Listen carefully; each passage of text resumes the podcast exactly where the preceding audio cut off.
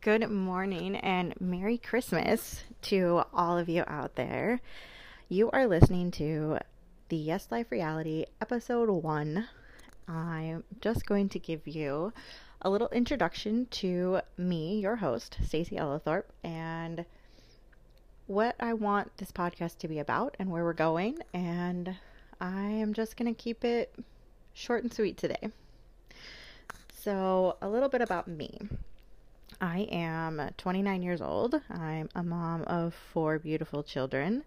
I am married to my best friend, and we live in northern Minnesota where it is way too cold for my liking. But we're here for a while, so I guess we got to make the best of it, right? I am also um, a. What did I say? I'm not a coach because I think the word coach is being thrown around a lot for people who aren't actually coaching people. But I am an advocate. I am a self love advocate. I am a voice advocate. I am a people's advocate, I guess you could say. And I want you to use your voice, to use your story, to empower yourself, to love yourself, and to make your life the best that it can be. But I know that that is a whole lot easier than it sounds. Um, which is also why I started the podcast because this journey to getting to where I want to be or who I want to be when I grow up has changed so much in the last 10 years that I am so not the same person I was when I graduated high school and thought that I wanted to be a journalist, which is totally funny because I feel like I've come full circle at this point. but I I ended up going to school for my bachelor's in social and behavioral science. I I knew I wanted to work with kids. I wanted to um, work in the psych field, and I actually put myself on a clinical psych track. And I I was working as a clinician. I was developing treatment programs, and I was working in a place where I thought that I had found my home.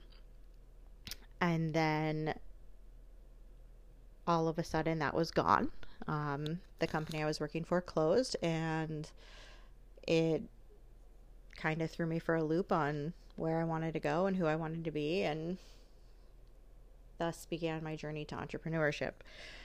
Uh, since then, I have done five, I think six network marketing companies, all of which I did not see much success with. Um, but it was there's a reason behind that and we'll get to that in another episode but i found that more than working for a company i wanted to build a company myself and i wanted to make the rules and use my voice and it has come to the last six months honestly where i finally realized where I'm supposed to be, what I'm supposed to be doing, and who I'm supposed to be helping. So, professionally, that is a little bit about me. Personally, I got married when I was 19. I had my son at 20, my daughter at 22. I then got divorced at 25 remarried just before I turned 26 and had my baby when I was 27. So a lot happened in that period of time. Um, I'm not sharing the details on this episode because this is just an introduction, and you will be hearing all of the details as I get radically transparent with you um, throughout the episodes as we move on. But the thing I do want to share with you is this I have contemplated suicide probably more times than I can count since I was 22. Uh, 2012 was not a very good year for me uh, emotionally. Uh, there were a lot of highs and lows. Um, my middle child was born that year, but I developed postpartum depression after giving birth to her, and I saw a lot of downhill from there. Um,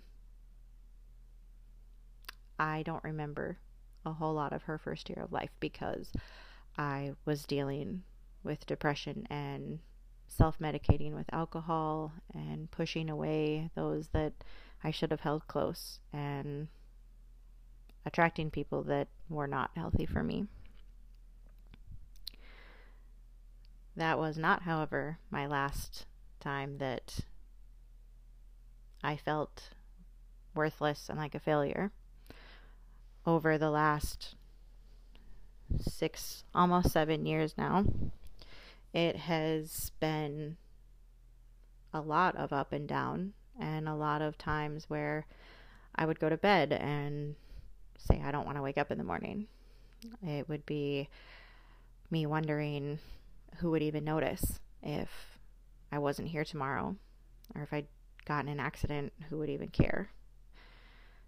It was a lot of feeling like a failure for not being able to provide for my family, for not being there for my friends when I felt like they needed me, and for not being able to be in a thousand places at once.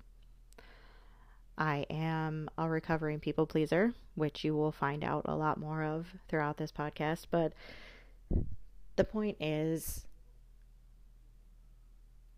life is going to throw some curveballs, and there's going to be a lot of situations and issues that come up that society has taught us to bottle up, to keep inside, to hide away, to feel ashamed about, to feel like we're failing because of these.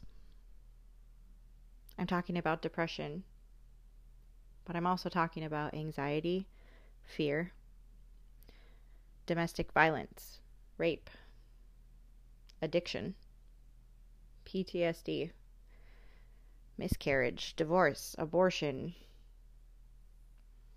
I'm talking about relationships, and politics, and religion, and parenting, and everything in between.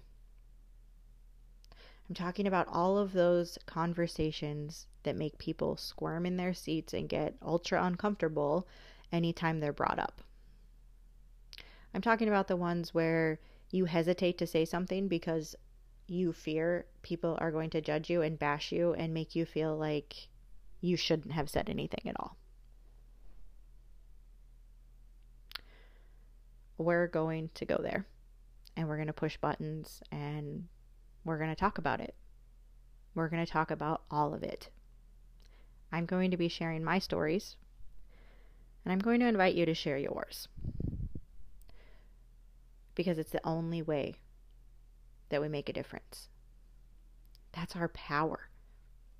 Our voice, my voice, your voice, it that's our power. Nobody can take it away from us. All we have to say is how we feel, what we think. If we share our story, their power goes away the only time they take it away is when you stop sharing. I know that the last year, maybe two, in the news have been full of the Me Too movement. I'm a statistic of the Me Too movement. I know of at least 10 people in the town that I live in that are part of the Me Too movement. I'm guessing you do too. How many have not shared their story yet? We've seen thousands come forward and say, Me too. But only because someone was brave enough to step up and share her story first. And I'm not saying it only happens to women, because it happens to men too. Men are shamed so much for even sharing their emotions. We teach our little boys don't cry, don't act like a girl. Why? You're teaching them to feel ashamed of their feelings, to feel like their voice should be silenced. The only way that we can make a difference, the only way we can stand up and let others know that they're not alone in this world, that suicide doesn't have to be the answer, that their voice matters, is by sharing our story, by creating a space for them to say, Me too. And it can be, Me too. I've had postpartum depression. It can be, Me too. I've thought about suicide. It can be, Me too. I was in a relationship where I was abused physically, emotionally, verbally, sexually. It can be, Me too. I have PTSD. It can be me too. I have an anxiety attack every time I see or hear a trigger of that past incident. It can be me too. I've lost a child. It can be me too. I've been addicted to alcohol or drugs or love. It can be me too.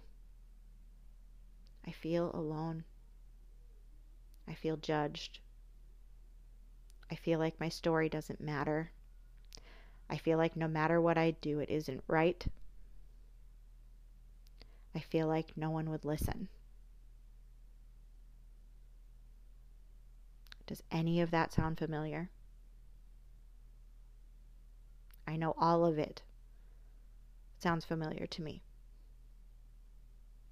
So I know that at least one of you, I'm guessing thousands more than that, but at least one of you can relate to one of those Me Too statements. So as I share my story, you're going to get to know me very well but I want you to share your story too. So each week, I'm going to invite guests on the show. And I'm going to invite them to share their story and how they got through it or how they're getting through it because life is still going on. I still struggle with anxiety every day. I still struggle with depression every day. I still struggle with trauma and PTSD and recovery and surviving every day because that's life. It's a journey and it's about how we manage and how we live and how we share our story. It's not, it doesn't have to be this big rags to riches story. It doesn't have to be a success story. Your success story is that you're still here and you're still going. And you're choosing to be brave. And if you don't want to share your name and you you want to share your story anyway, but you want to be anonymous, that's fine. Email me your story. And I'll read it anonymously on the podcast. If you have a story that you want to share, or you want to be a guest on the podcast, or you want to, you know, be a part of it, be a part of this movement, email me at yeslifereality at gmail.com. That's yeslifereality at gmail.com. Because I want to share your story. I want to be a part of this amazing time that we're in where our stories are being heard. They're making a difference. They're letting people know that this thing called life that we're all struggling with doesn't have to be struggled through alone. Suicide doesn't have to be the answer.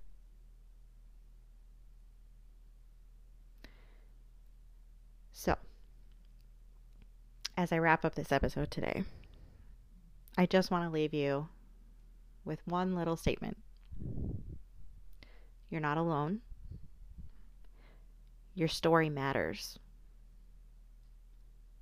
It can change the world for at least one person,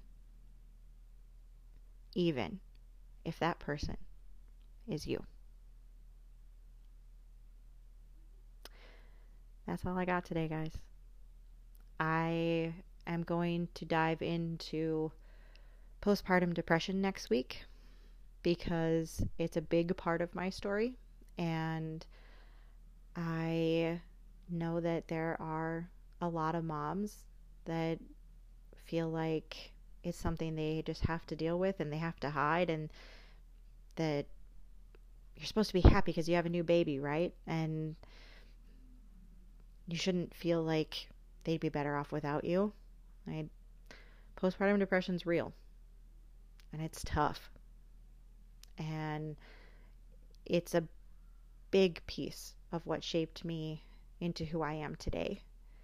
So if you have a story about postpartum depression, if it's something you've gone through, if it's something that you're still going through, if it's something that you've seen a loved one go through, I strongly encourage you and invite you to email me at yeslifereality at gmail.com or find me on Facebook at Stacy Ellithorpe or Twitter at Stacy Ellithorpe. Message me. Get a hold of me. We'll get you on the podcast or I'll share your story anonymously or if you want to say your name, that's okay too. Um, but it, just know that you matter and your voice matters and we're all here for you. We're all in this together.